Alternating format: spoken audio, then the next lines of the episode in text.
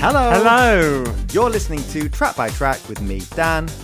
And me, Will. This is the podcast where we take a great pop music album and break it down track by track. And Will, I was going to say on the turntable this week is Spice by Spice Girls, but I'm getting a bit of deja vu here. Well, you will do, Dan, because that album is still on the turntable. We first talked about it 14 months ago on Patreon. Oh, of course. But as a birthday treat to all of the listeners from us, we put a vote up for which Patreon exclusive episode do you all want to hear. And this one won across Twitter and Instagram quite clearly. Absolute landslide. Which is a shame, really, because I was looking forward to that Kylie album going out to everybody from way back when in her career. But, you know, hopefully, if the reception to this is good, we might do this again with another episode from Patreon in the future for everyone. Maybe. The Kylie episode is still exclusively available on Patreon, as well as all of the others. There are over 30, nearly 40 exclusive album episodes, as well as 15 episodes of our Patreon exclusive Deep Cuts series, Further Listening. And if you love Spice Girls, like a lot of our listeners, and we do, then we've got more Spice Girls coming up in November for Patreon listeners on our Track by Track Patreon, where we're going to have a Further Listening episode dedicated to Spice Girls. So we're talking your deep cuts, your B-sides, your remixes, your cover versions, your solo smashes, everything. So if you do want to support Track by Track on Patreon, it's available from just £4 a month for all of those exclusives. Catch up with everything that's already there and get more every single month. But for now, Dan, shall we have a catch up with ourselves and hear what we had to say about Spice Girls' debut album, Spice? Yeah. Hi, we're Spice Girls!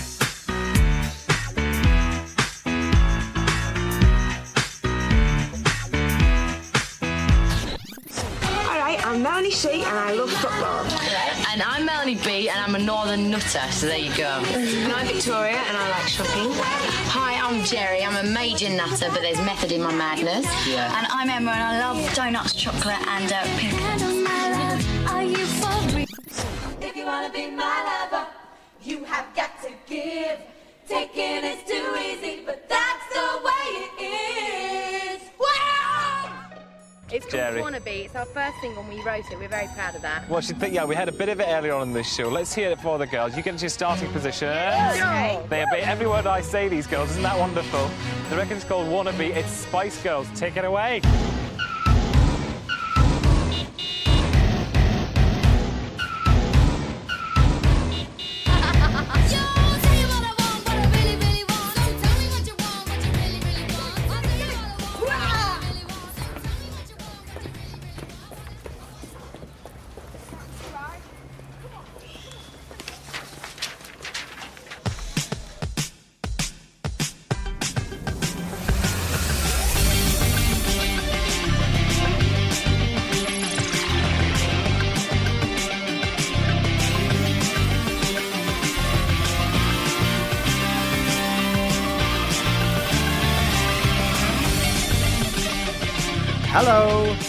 Hello.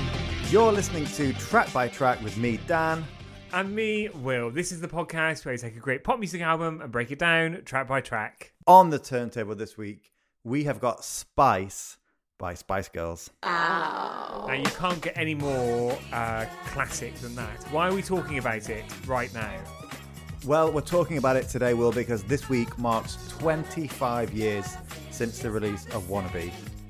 I know we do this every time, but this time I really do mean it more than I ever have before. How is that? How is that a quarter of a century since that was released? That doesn't make sense. I'm not that old. And do you think the Spice Girls realised that 25 years later, this album would still be, first of all, the best thing that they've done, but also so iconic still? I heard Wannabe on the radio this morning, and it was so much energy and fun to it. Scott Mills, who was on Radio 2 at the time of recording, was absolutely buzzing about it. Well, first of all, I'm not going to just gloss over the fact that you said this is their best album because, wow, I don't know. I'm really in two minds. I don't know if I agree with that. Listeners, do you agree? Let us know immediately at Track by Track UK. But secondly, did they know do you know what? They had so much confidence and so much attitude and so much self-belief and so much girl power that actually, yeah, I think they did know. Well, they burst onto the pop scene with so much vigour and spunk. It was just palpable. You could almost feel it at the time. It was such a moment, wasn't it? And we're probably going to use a lot of hyperbole through this episode, such as how good this album is, how huge the Spice Girls were when this came out, but rightly so, actually. I mean, rightfully so. We have got our favourites on Track by Track. Let's not beat about the bush. We talk about lots of different artists. We have our favourites, and Spice Girls are right up there. So, you know, I think we've both been very excited to talk about this album. We've waited for the right moment, and this is it. I think the celebrations of their 25th anniversary are going to continue through the year. There are some releases coming from them. They may have already been announced at the time of this episode going out, but I think what fans are really hoping for, and I know what we're hoping for, is another tour, because the Spice World 2019 shows were such an incredible celebration of what they achieved in just a few years, and I think we need to do that again, especially after the couple of years we've had. We need it again, and the rest of the world needs it as well. Well, when you were saying what we're hoping for, I was going to say an extra bank holiday. Yes, we do need that. That's because the Queen, for her Diamond Jubilee next year, is it? Or a Platinum Jubilee? Platinum Jubilee, yeah. We're getting a 4-day bank holiday extravaganza, but, I mean, yeah, the 8th of July should be a bank holiday, really, this year. So actually, let's approve that, Will, right now and right here. If you don't want to go into work on Thursday, you don't have to. And we will rubber stamp that in duplicate. To push that through. Now, we're going to be talking Spice today. So, debut album. It was released, the album itself was released on the 19th of September 1996. What a year. We were both teenagers. Were you a teenager? I was 10 when this came out. I was a teenager. Dan was a wee kiddie. But I can just remember just being so into pop music at the time. And Spice Girls came along and just blew everything else that was going on out the water. Girl power, the movement that was girl power, and just how much these five girls were everywhere. Obviously, do we need to say who they are? Whiz by it. Whiz through it. Emma, Baby Spice, Victoria, Posh Spice, Mel B, Scary Spice, Mel C, Sporty Spice, and Jerry Halliwell. Ginger Spice. I'm not sure you're qualified to present this episode, Will, actually. Well, if we're talking my pop credentials, I think you'll find they're all intact. Oh, good. And Will, do you remember when you received this album? Did you go out and buy it yourself, or was it a gift? Oh, I did go out and buy it. I went to Our Price, like you did back in the day, 25 years ago, and bought this album. And although it was only 10 tracks, you know, we talk about a lot longer albums sometimes on Track by Track, but it was 10 tracks played to death. On CD or cassette? CD, Dan. Oh, so I had the cassette. I got it for Christmas 1996, and my mum, actually, I think she knew that this was the one gift I wanted more than anything that year. So she actually hid it behind the tree, so I couldn't see the outline of the cassette. So I opened everything else first, probably livid and kicking up a real fuss, actually, tipping the Christmas tree over, little house fire. But eventually did get it. And I just remember I played it on the day. I just, you know, I couldn't wait. Don't you find it quite tantalising, though, when you can see the outline of something when it's wrapped up still? But I just can't help but want to get it out and play it. As I did that morning. We definitely do need to get stuck in now. So, side one, track one. Wannabe. Yo, tell you what I want, what I really, really want. So tell me what you want, what you really, really want. I'll tell you what I want, what I really, really want. So tell me what you want, what you really, really want. I wanna really, really, really wanna zig a zig. If you want my future, forget my past. If you wanna get with me, better make it fast. Now don't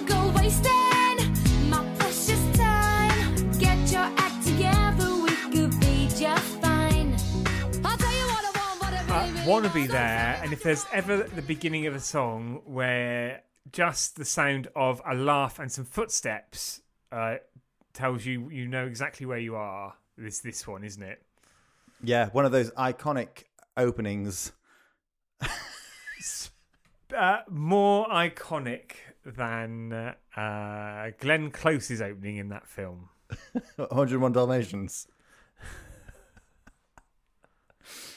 It's as iconic as the Beatles' Hard Day's Night or anything like that. It's just, you just know what it is, don't you? You do. Do I need to mention how successful this single was as the debut single? Yes. Okay, I will. So it was pretty much number one in every country, everywhere. The British Phonographic Board or industry gave... The British Phonographic Institute certified it very quickly as a platinum-selling release. But it was just huge. It was actually, it was 10 times platinum and sold over 3 million singles. And in the States, over 7 million singles it sold. And was the only number one in the United States. Wow. But they were as big... in the States, they had international success in the United States like nothing we've seen probably since the Beatles. Definitely not. It's just phenomenal. I'll be honest, Will, I've got goosebumps now just thinking about that time because they really, you know, this is what kickstarted it all and they were everywhere. And I can't think of my childhood without thinking of Spice Girls because they were just everywhere. And we've said before, you know, we'd read Smash Hits or Top of the Pops magazine. I think every single issue Spice Girls were mentioned between this, you know, July 96 and, you know, maybe 2000. They were just, well, they are just a huge part of my childhood, of my life, dare I say, Will. The video as well, iconic. I can't tell you the number of homosexuals I've seen on social media stood on the steps of the Grand Hotel in St Pancras since that video was released, thinking they've got it all, reenacting it.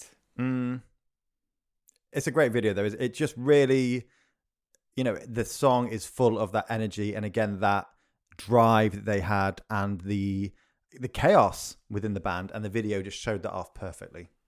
Even now when I see that video, I still don't think they're going to get onto those stairs in time to sing the first chorus. But they always do. They always do. You know, it's not live every time you watch it. You do know that, don't you? Yes, I'm not completely stupid. Oh. Not completely. And this one was written with Biffco. Of course, we've talked about Biffco so many times on Track by Track. I don't have to even mention some of the incredible names he's worked with. But his relationship with the Spice Girls, you know, it's synonymous with their career, isn't it? Yeah, absolutely. And I think when you look at what else he's done, I mean, he's just a pop producer of absolute class. And I'd imagine he's a very rich man as well. Good for him. Well deserved. This was the single that kicks off Spice Girls. And I have to say, it was an explosion, wasn't it? You could not... swing a cat across TV or radio without hearing this song, seeing those 5 energetic girls making V signs, shouting girl power, and being quite anarchic, actually, Dan. Very anarchic, yeah. And what I love about this as well is that, because if I'm being really honest here, this is not my favourite Spice Girls song. This is probably not in my top 10 Spice Girls songs. Of course, I love it because of what it represents and what it did for them. But compared to some of the other things they released, you know, it does fall into the cheesier side of things. And I think it could have quite easily. And I think some people did write them off at the time as like being a bit of a novelty, a bit of a one-hit wonder. And I think I can understand what they're saying because of the production of the song, because of the, I tell you what I want, what I really, really want, and the zig zigar and all that kind of thing. But of course, this was just the start of things to come. And this was just their way of getting noticed. And by George, if those page 3 snaps for Jerry Halliwell didn't get them noticed, this song certainly did. Did you ever see those? Oh, of course I did. And as a young lad who was quite attracted to Jerry Halliwell, I was pleased to see them. A bit sick, a bit nauseous.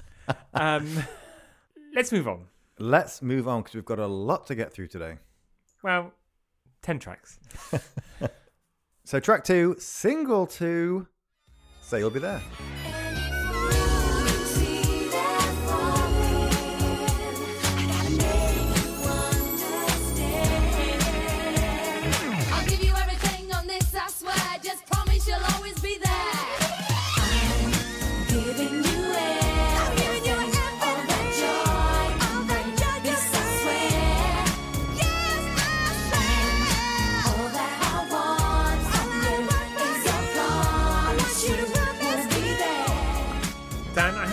Whilst we were listening to that song, you were doing all of the hand gestures, 2 and 2 and 4. I was giving it the guess I'll have to show you the door and positioning you to F off out the room. But I can't help but move to this song. I said right at the start, Wannabe wasn't one of my favourites. As good as it is, this is one of my favourites. I think it's such a sultry slice of very lightly R&B tinged pop. Wonderful.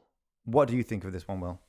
I think, well, I remember when they finally, because Wannabe was huge, it just kept going and going. And I remember just being so happy when they released this as the second single, because it was very different to Wannabe. But just that they had a new song and it was different and it was fun. And the video, they'd obviously spent a lot more money on, and it was very film-like. And it was a slinky bit of R&B pop as well. It was brilliant. Didn't grab me as much as Wannabe, but I think it was still very much a great song for them. And I remember being a bit worried about hearing it because of how much I did love Wannabe at the time.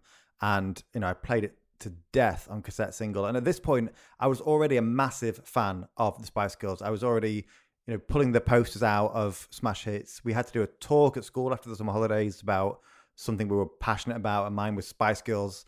And it's mad to think this was all just from one single. So I remember my brother heard it first. I think he was in the car and being driven around by my family. He was younger than me. And he said to me, asked me if I'd heard it yet. And he said, it's very different to Wannabe. And I thought, oh God, I'm not going to like it.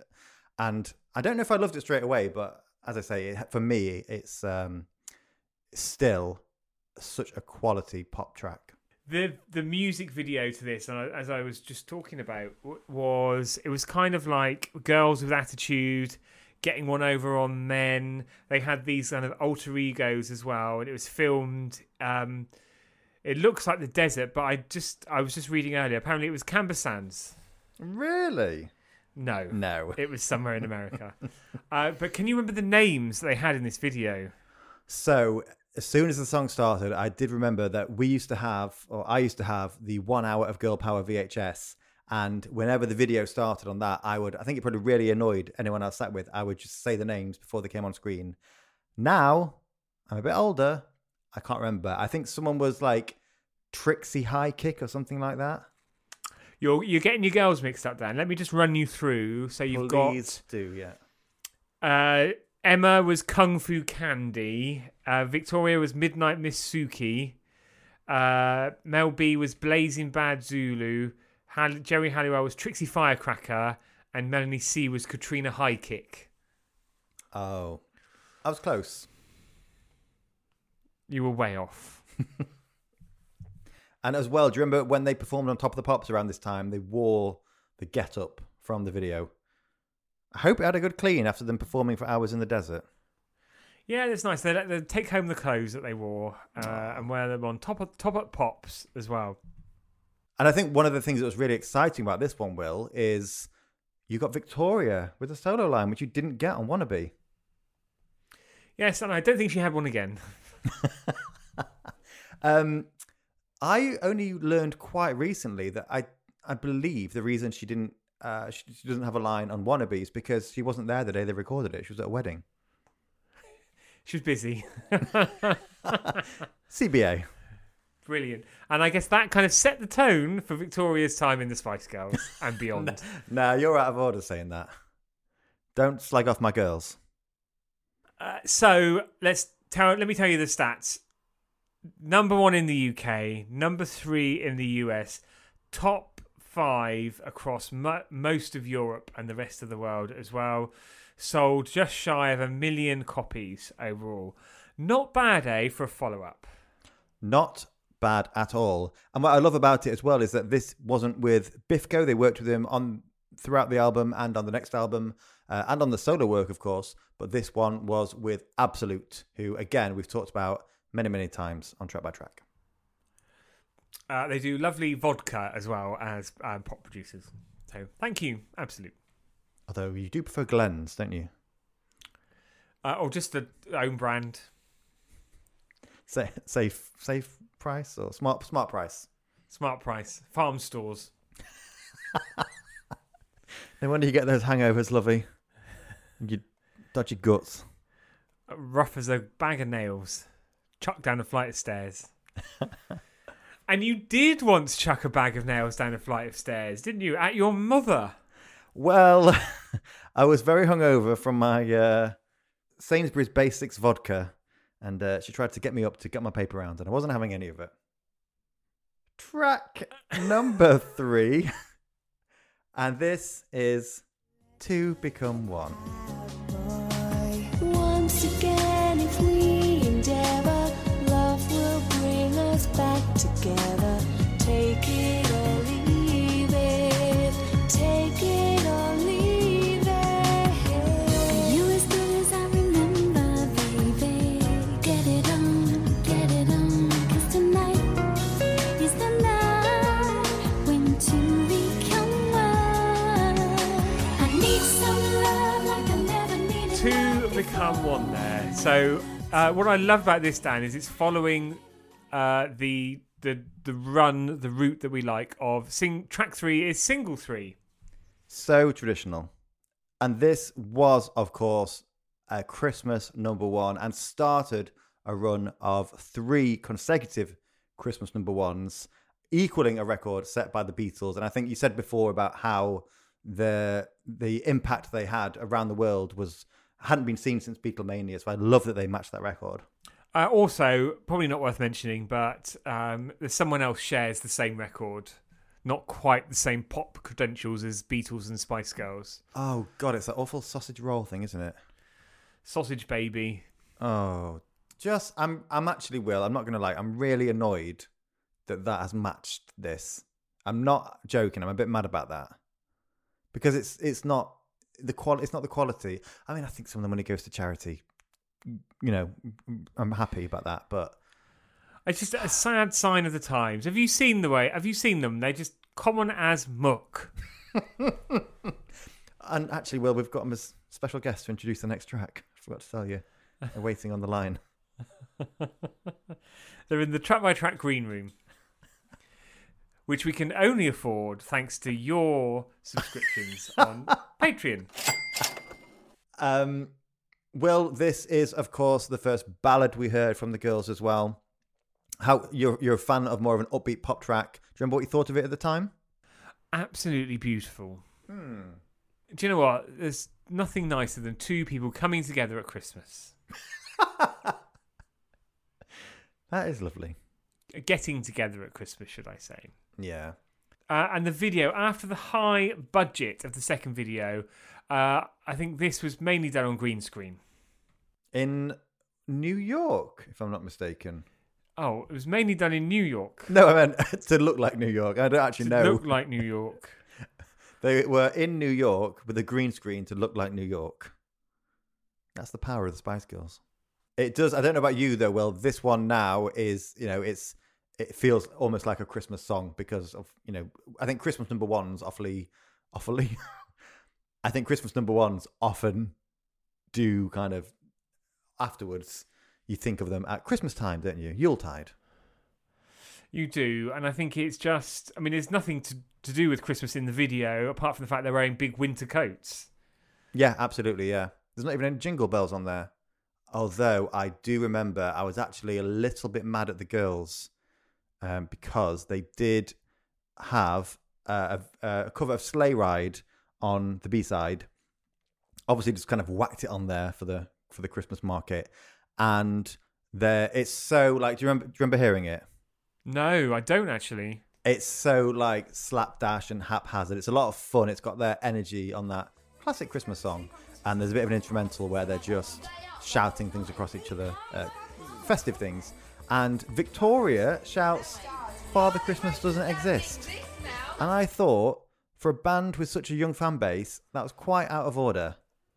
Well, and wasn't that how you found out that Father Christmas didn't exist? Well, no, the real version, which is probably going to concern some listeners, is that my dad stumbled in drunk on Christmas Eve and woke me up as he was as my mum was coming in to put Santa's gifts in the bedroom. So I was about 7 years old. He ruined Christmas. And what, did he fall on your bed? Yes. Oh, God. And then your mum had to pull him off. Merry Christmas to me. In your room, yeah. Yes. Nightmares for years. Therapy needed for that. So just out of pure spite for Victoria doing that, as much as I love her, as much as I love the Spice Girls, but each year I sent a Christmas card to her kids when they were about 6 years old with... you know, sort of a poison pen, cut out newspaper letter saying Father Christmas doesn't exist, just to ruin all of their Christmases. It's really nice to, really consistent to hear that your vindictiveness was there from a young age. Oh, and I did it for all four of them as well. So actually, I was an adult when Harper was young, but which she still is. But I only thought it was fair that if she was going to make kids find out about that, then she should know how it feels. Mm. So, Christmas number one in the UK, number four in the US, top 10 across most of Europe and the rest of the world, and 2 times platinum, 1.25 million at least sales. At least. Also, Will, do you remember that they changed some of the lyrics for the single version? Yes, they did indeed, Dan. So, on the album version, Jerry sings... Boys and girls look good together. But on the single, they switched up to Victoria singing, Love Will Bring Us Back Together. And, you know, not only changing the singer, but also the lyrics. Do you think they kind of had a realization that actually, I imagine around even back then, there was a gay fan base for the Spice Girls. Do you think it actually didn't look very good? No, gays didn't exist in 1996, Dan. Okay, so we're moving on to track 4 now. First album track, this is Love Thing.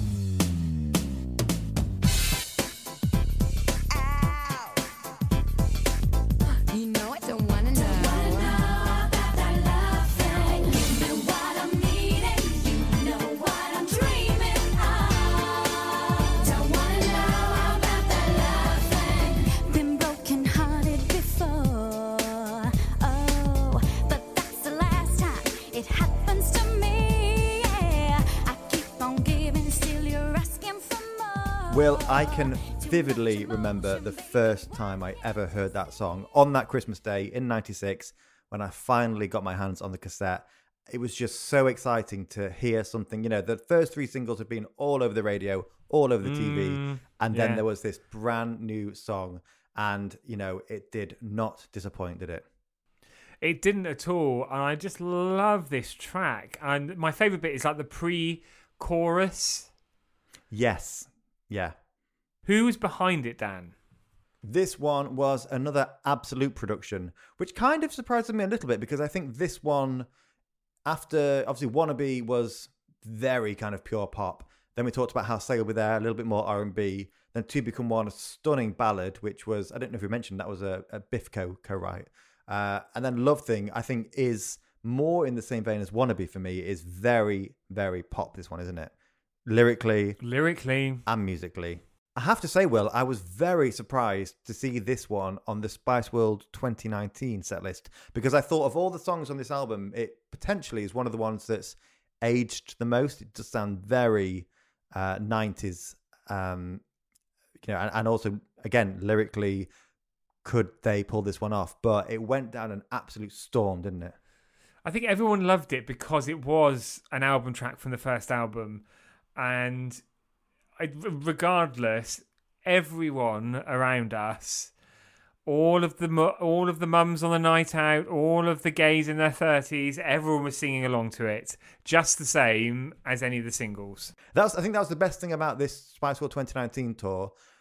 When they did the Return of the Spice Girls, they all had a solo song. So that was kind of like 5 tracks, which could have been some of these amazing album tracks that you didn't get. But here you got this. You got a few more of the album tracks on here, and from Spice World as well. Beautiful. Track number 5 now, and this is Last Time Lover. Oh, nine. Cool, sexy, and ready. Someone fine, steady, gentle hand, steady rhyme. Use your head, be blind. Words of love, they don't want to mean what's a hurt, rush, no urgency. See, crazy boy, potential lover. First and last lover, brother, ain't no other. Crazy, sweet, tea, cool, but racy, steady, ready, go.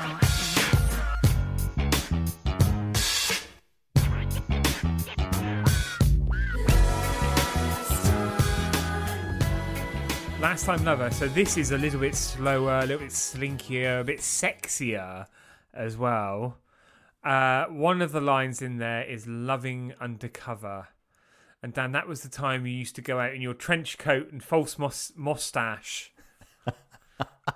With the glasses with the fake nose on. Yeah. Well, when you're playing away, you've got to do it carefully. You did the trick, though. Did the trick. Exactly. This is definitely a mid-album pounder, whereas it's in the middle of the album. It's an album track. It's a good track, but it's not going to set the world on fire. No, definitely not. But I have to say, I love and I have always loved this, and also something kind of funny coming a little bit later. I love how these really play to a more R&B sound, and I think when the girls, you know, because they started writing, recording music, I think at least 2 years before the album came out, I think they were more influenced by R&B music, things like En Vogue, of course Eternal were huge around this time, and then of course found themselves with a more of a pop production. But I do love this song. I think Mel B's vocal on those verses and how low her vocal is absolutely stunning. I love Mel B's vocals on this, and I love just the call and response that the girls have, like Lover Undercover. And, you know, it's got a good summer vibe to it. It's great we're talking about this album now, at time of recording. It's absolutely scorching outside. Yeah, my T-shirt stuck to my back, Will. Oh, wee. I wondered why I could see your milky udders. And that's the kind of insight you can only get as a Patreon to Track by Track. Speaking of which, Will, do you think I'm really cool and sexy? And I know you want to get with me. Not for me. I love the attitude. Even though it's a more sultry, laid-back song, they have still got their sass, their girl power, and that kind of sense of the five of them. You know, they were a girl gang. So, should we flip? For me, Will, this was the time when to flip over the cassette. For you, you had all your mod cons, you had the CD. But I was flipping over to side B now for track 6, which is Mama.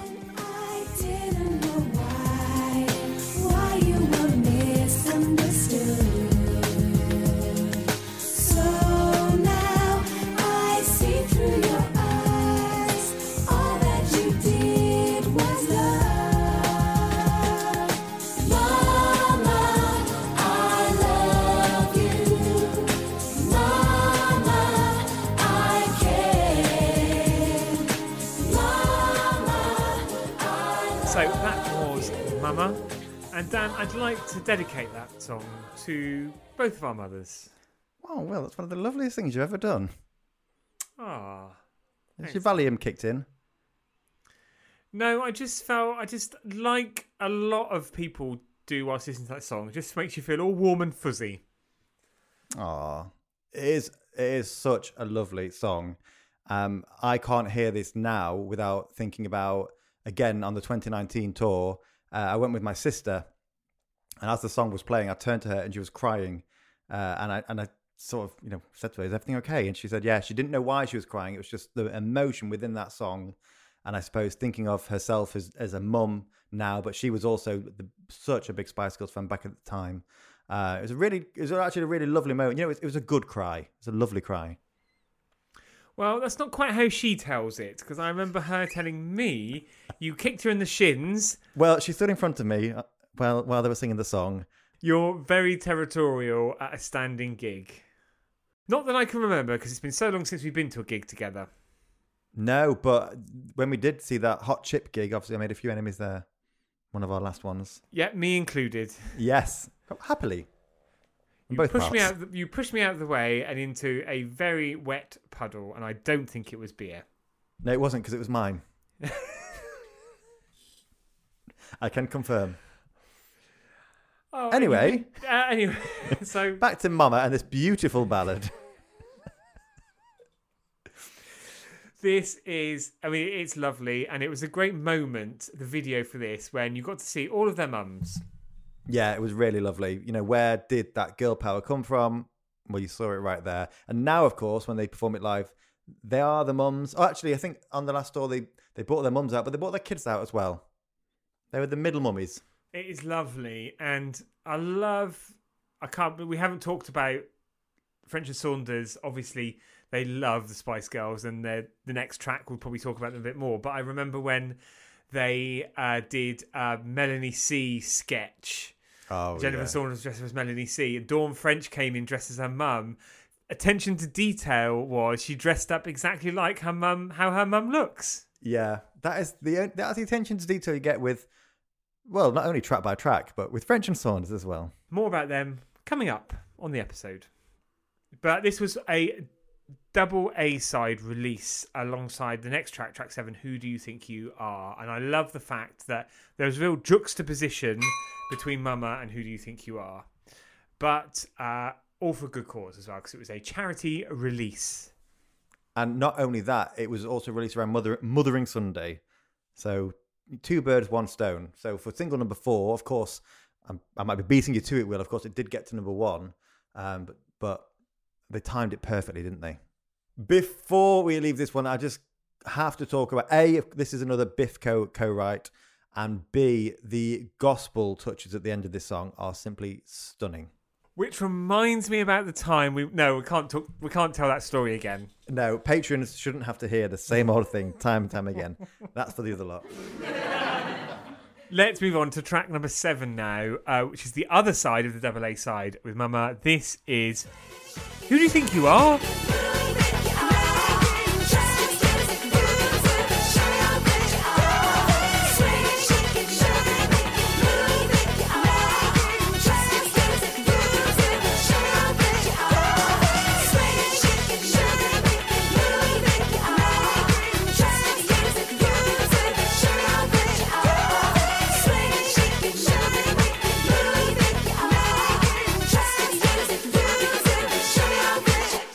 Do You Think You Are there? And I think in terms of placement on this album, Will, track 7 of a 10-track album, and they come out, they produce this massive disco-tinged pop banger of a track.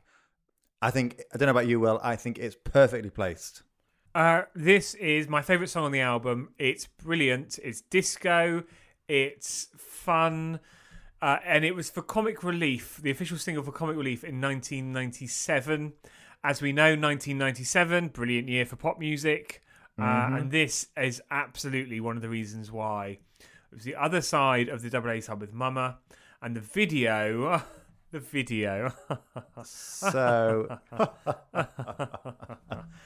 So good. Can you name all 5 of the Sugar Lumps? Jennifer Saunders. Yep. Dawn French. Yep. Luella Gideon. Yep. Lulu. And the great, the legend, the icon, that is Kathy Burke. Yeah, love Kathy Burke. If you don't follow Kathy Burke on Twitter, do it. Because not only is she hilarious, she will pull people up on things if they are being twats. And what I love about this, the parody and the Spice Girls finding their kind of opposite numbers in these comedy queens, is the fact that basically Trent and Jordan's thought... it worked with Bananarama all those years ago. Let's do the same thing again for the Spice Girls. And it did. And it was brilliant. And Kathy Burke came back as well. Good sport. Yeah. Loved that. Also, I loved the fact that for the video, the Spice Girls changed their looks. So the Sugar Lumps were dressed as the Spice Girls. And Spice Girls, you had Victoria with the long hair extensions. You had Emma with her hair down and not in bunches. Mel C with a quiff. Jerry's was crimped. And I think Mel B's, so she had some of that glitter gel that was all the rage back then. She had like kind of patted. Did you ever have any of that? Probably secretly. Well, you know, you couldn't back then as a 10-year-old lad. I'm not sure I could get away with that. Different time now. People are a bit more accepting. It was a different time, and you could definitely get away with that now. Definitely. Good.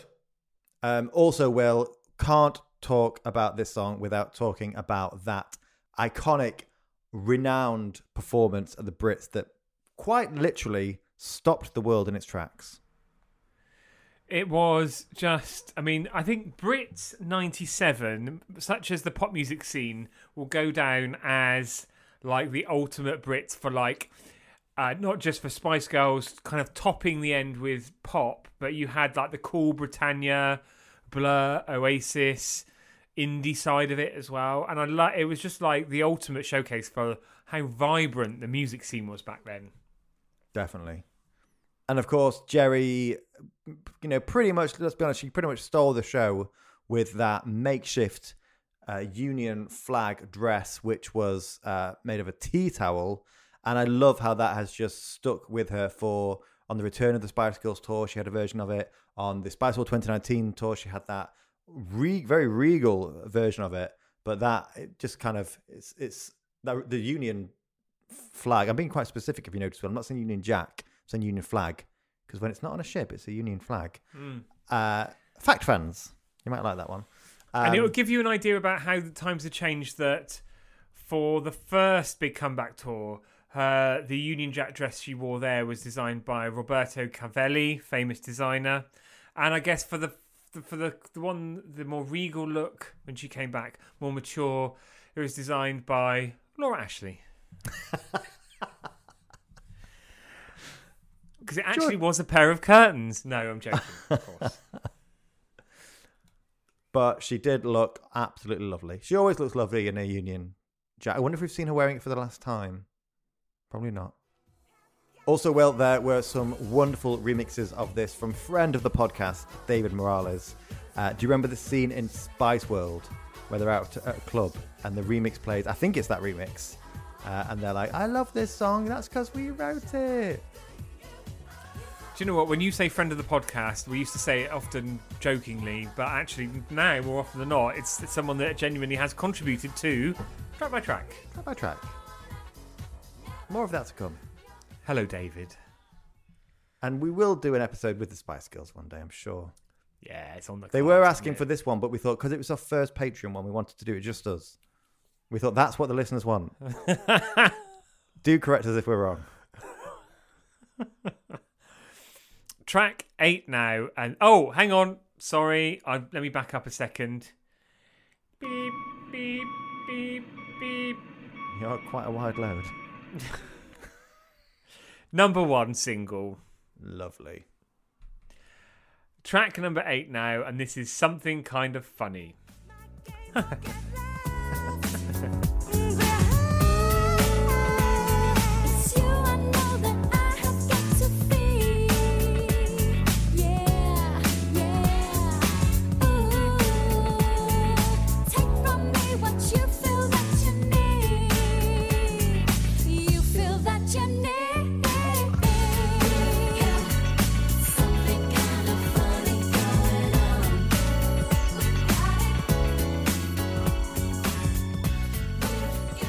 Doing some wonderful harmonising there. Well done us. It's such a shame we can't, because it's got the song playing in the background, we can't share that part of the recording. But yeah, lovely. And just like the girls, love how they glide into each other, our harmonies and our voices. It's a lovely song though, isn't it? I really do love this song. What do you like about it though? I think before I kind of name checked it with Last Time Lover is one of the more sort of R&B moments, but actually I think there's a bit more to this one. I think the bass and the groove of this one is wonderful. The guitar's got a real kind of funk to it. Some bits of piano in there. Again, the harmonies from the girls are great. I think this song, I think someone who doesn't like Spice Girls, apparently there are some people out there. Idiots, really. I could imagine them hearing this song and not knowing it was Spice Girls and enjoying it, because I think it is real. It's just got, it's got a funk and a groove to it that I think kind of takes it outside the pop pure pop, 90s pop thing? I think it sits very comfortably on this album, in between some of the big bangers, the disco songs, the fun songs, and it showcases that they're not just about these kind of huge cartoon kind of hooky pop songs, but there's actually a little bit more funk going on there as well. Mm. Something kind of funky. Something kind of funky. It is something kind of funky. I loved, again, this one on the tour a couple of years ago. It was just... was so great to hear it. I don't remember it being on any of the previous tours. I could be wrong. It could have been on the first one. But you know, the set list changed because that was such a huge tour. But it just sounded fantastic. And Will, on this one, Mel C says, "Rules are for fools." Do you agree with that? No, I do not. Follow the rules, kids. Track 9 now. This is a cover of the Louise hit, Naked.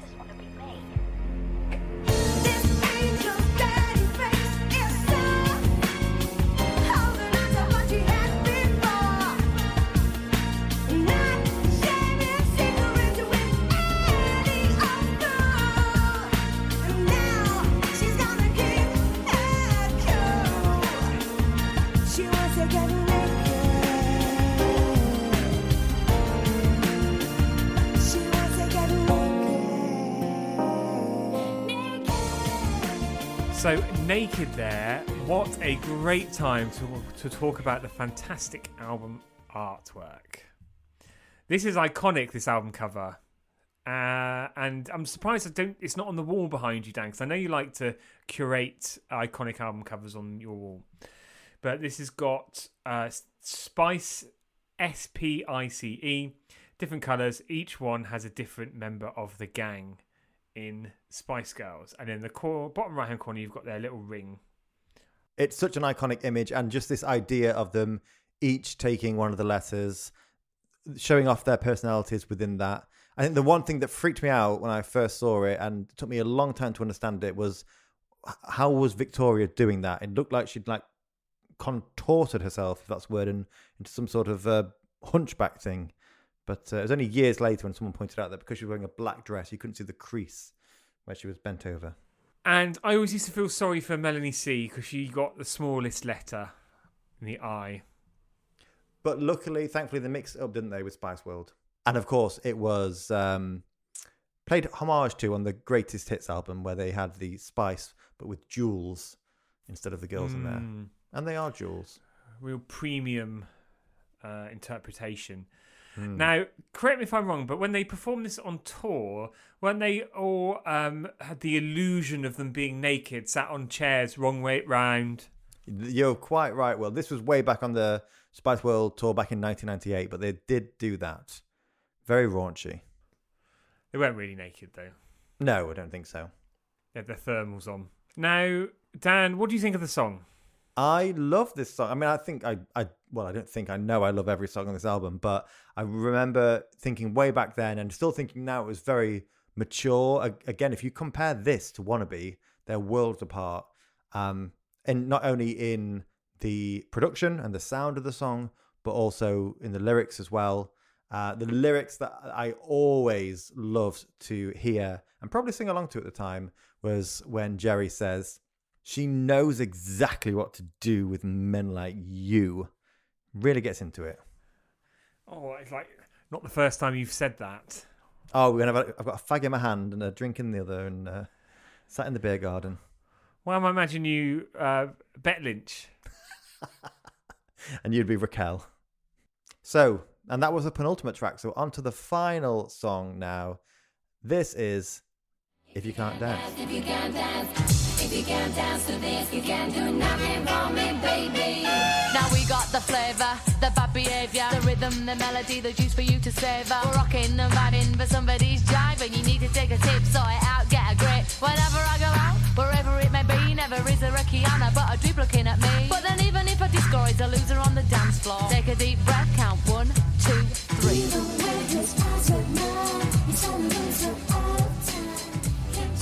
If You Can't Dance there, album closer. I don't think we've petered out, have we, Will? We've not petered out. This was the first of a theme for them in their albums. The last track, it's a fun one. Yeah, it's really fun. I love how Mel B delivers that rap in her northern tongue. And you are a fan of a northern tongue, aren't you, Will? There's lots of Sean Bean fantasies, so I heard. Oh, do you watch that drama of him in prison? No, I'm sure you did. Were there any shower scenes in the end, or were you disappointed? No, high and dry. Anyway, yeah, this is a great way to end it because it's just a bit of a laugh, and it shows the more playful, experimental side of the girls. And similar on the next album, on the follow-up album on Spice World, the ladies are vamp.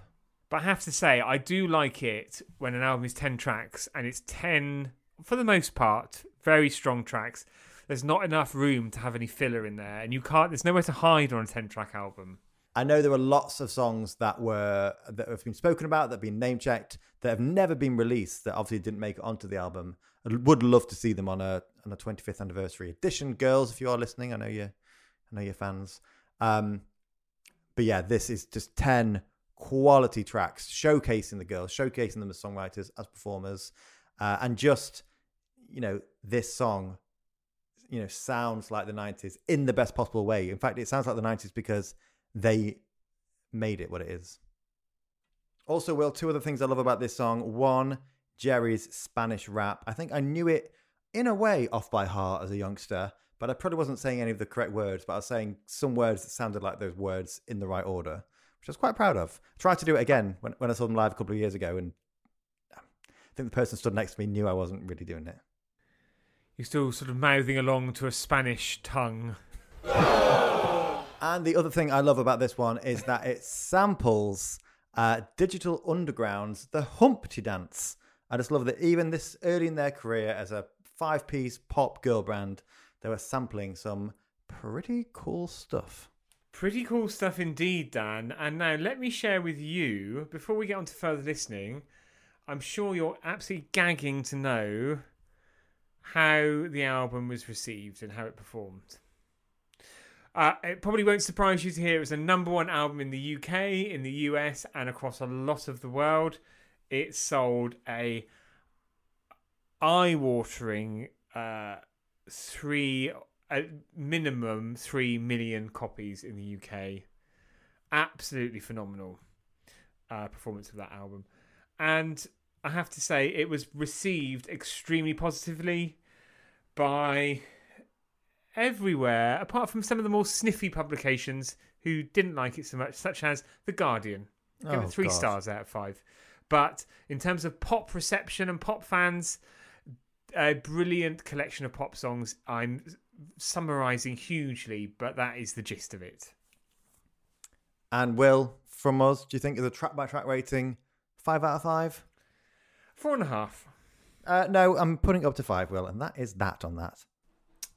Let's talk about some further listening now, Dan, and we're going to look at anything else from this particular era album campaign from Spice Girls. And we were treated, weren't we? There's so many remixes and so many B-sides from back then. And Will, I would love to kick things off this week, if that's okay. Go for it. So I am going to go for the B-side to Wannabe, and this is Bumper to Bumper. Bumper to bumper, give way, I'm coming through. Bumper to bumper, I'll give my heart for you. Bumper to bumper, can't take my eyes off you. Bumper to bumper, I'll give my heart for you. Bumper to bumper, give way, I'm coming through. Bumper to bumper, I'll give my heart for you. Bumper to bumper there. Will, we haven't said it all episode, and I think we really should for this song. What a fun song! Isn't it just? Yes. And it raises an important question as well, Dan, actually. Have you ever had it off in the back of a car? No, Will. I've had it off in the front of a car. Will, I know you don't drive, but have you been a backseat passenger? I have been a backseat passenger. And on the bonnet as well. And isn't it right that actually it wasn't until a day or so later the owner of the vehicle realised he'd lost his Mercedes emblem from the front? Quite a... It's quite a delicate procedure, actually, but I popped it in the post. I wasn't... No, it was a Jaguar, wasn't it? And slipped up inside. It certainly was. No, really fun song. And it wasn't until this listen to the song ahead of the recording. I never knew the lyrics of this song because, of course, when you get the album, you get the lyrics, but when you get the single, you don't. I never realised it was I'll Beep My Horn For You, Bumper to Bumper. I thought it was I'll Give My Heart For You. Ah, well, that's nice. Very romantic. They're assuming it's something much nicer than it is. Me all over. Will, what have you gone for? I'm staying with the Wannabe era. This is a Motivate remix, Wannabe.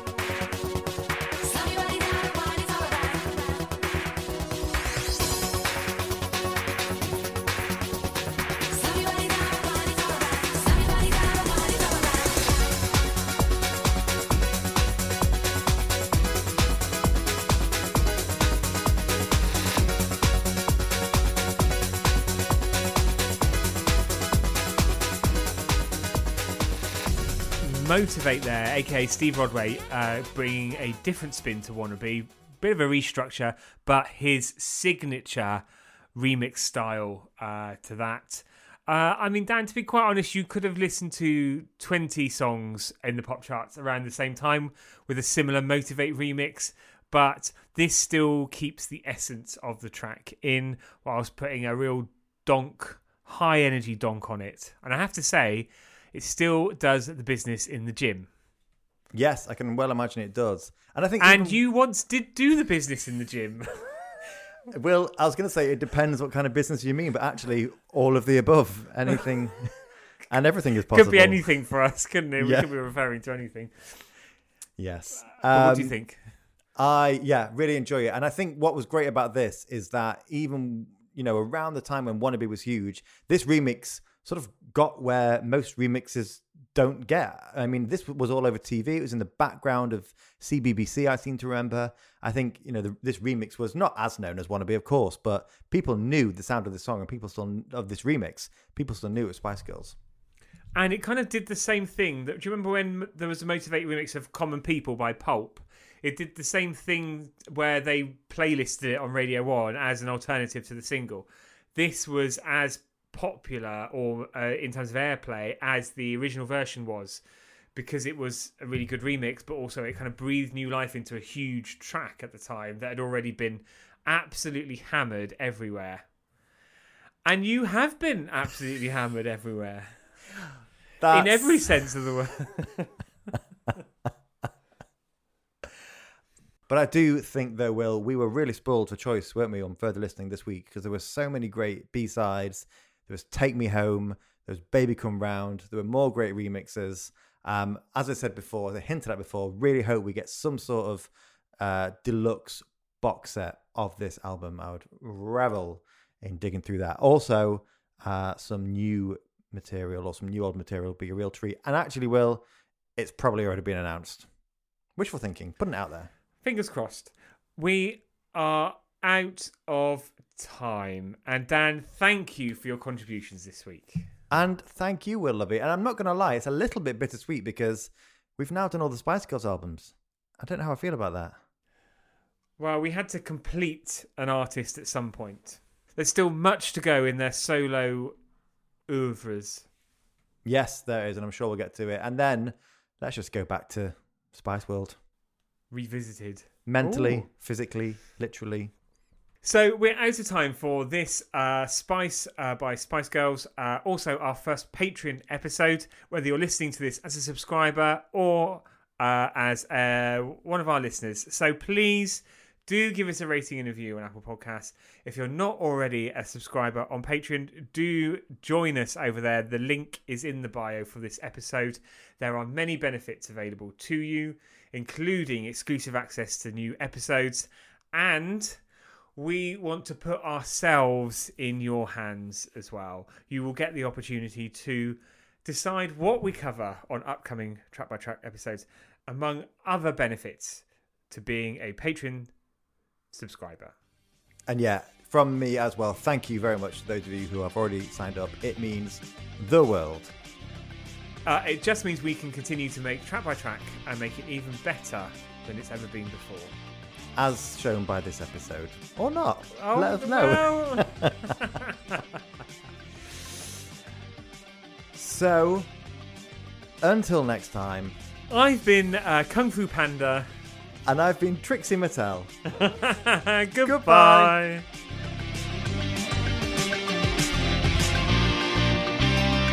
Speaking of charity releases, Dan, I remember when you did that... charity wankathon. No. Well,